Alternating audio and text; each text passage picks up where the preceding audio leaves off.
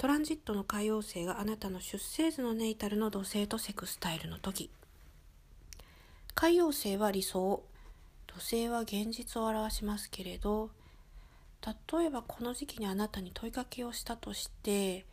どちらがこう理想でどちらが現実か仕分けをしてくださいっていう問いかけをしたとすると多分あなたはすごく上手にこの仕分けができるんじゃないでしょうか。そんなトランジットですね。で出生図の海洋星もトランジットの海洋星も共通して言えるんですけれどやはり、まあ、海洋星っていう星はこうすごくね綺麗な星なんですけれどちょっと怖い面もあると。でそれは例えば依存症であったりするんですけれど私たまたまこの間こう加藤泰造先生のこうお話のこうブログを書いた時に加藤泰造先生が依存症についてこうお話をされていてで依存症っていうのはすごく大きな問題なんですけれど日本はちょっとこう扱いがねちょっと小さいみたいなこう感じの話をされていたんですけれど実際は不安から逃れるために依存症に陥る人が多いっていうね話だったんですよね。でこの可用性ってこうもろ依存症にな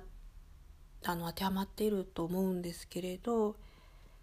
このセクスタイルの時期はそのあなたがねこの依存症にこう陥ったりすることもなくどちらかというときちっとこう自己統制ができてそれでさらにですね何というのかなこういろいろこうあなたのこういろんな活動ありますよね日々の。そういったものをこう一歩引いてそして見ることができるしさらに今までこう達成してきたことはあなたのこう人生でそういったことも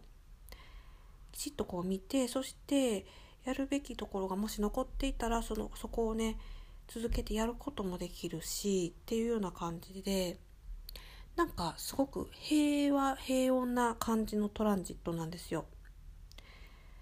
そうですねキーワードを挙げるとするとこう脳の中が瞑想的な感じになってるみたいな感じがいいかなというふうに考えられますけれどね。だからまあ海王星こうトランジットでかかると基本的にはちょっとうーっていう感じのトランジット多いんですけれど、まあ、このソフトアスペクトセクスタイルなんかはうまく使ってきちっとこう理想と現実を分けてみて現実の部分をさらにこう進化していけるというようなトランジットになるんじゃないかなと思っています。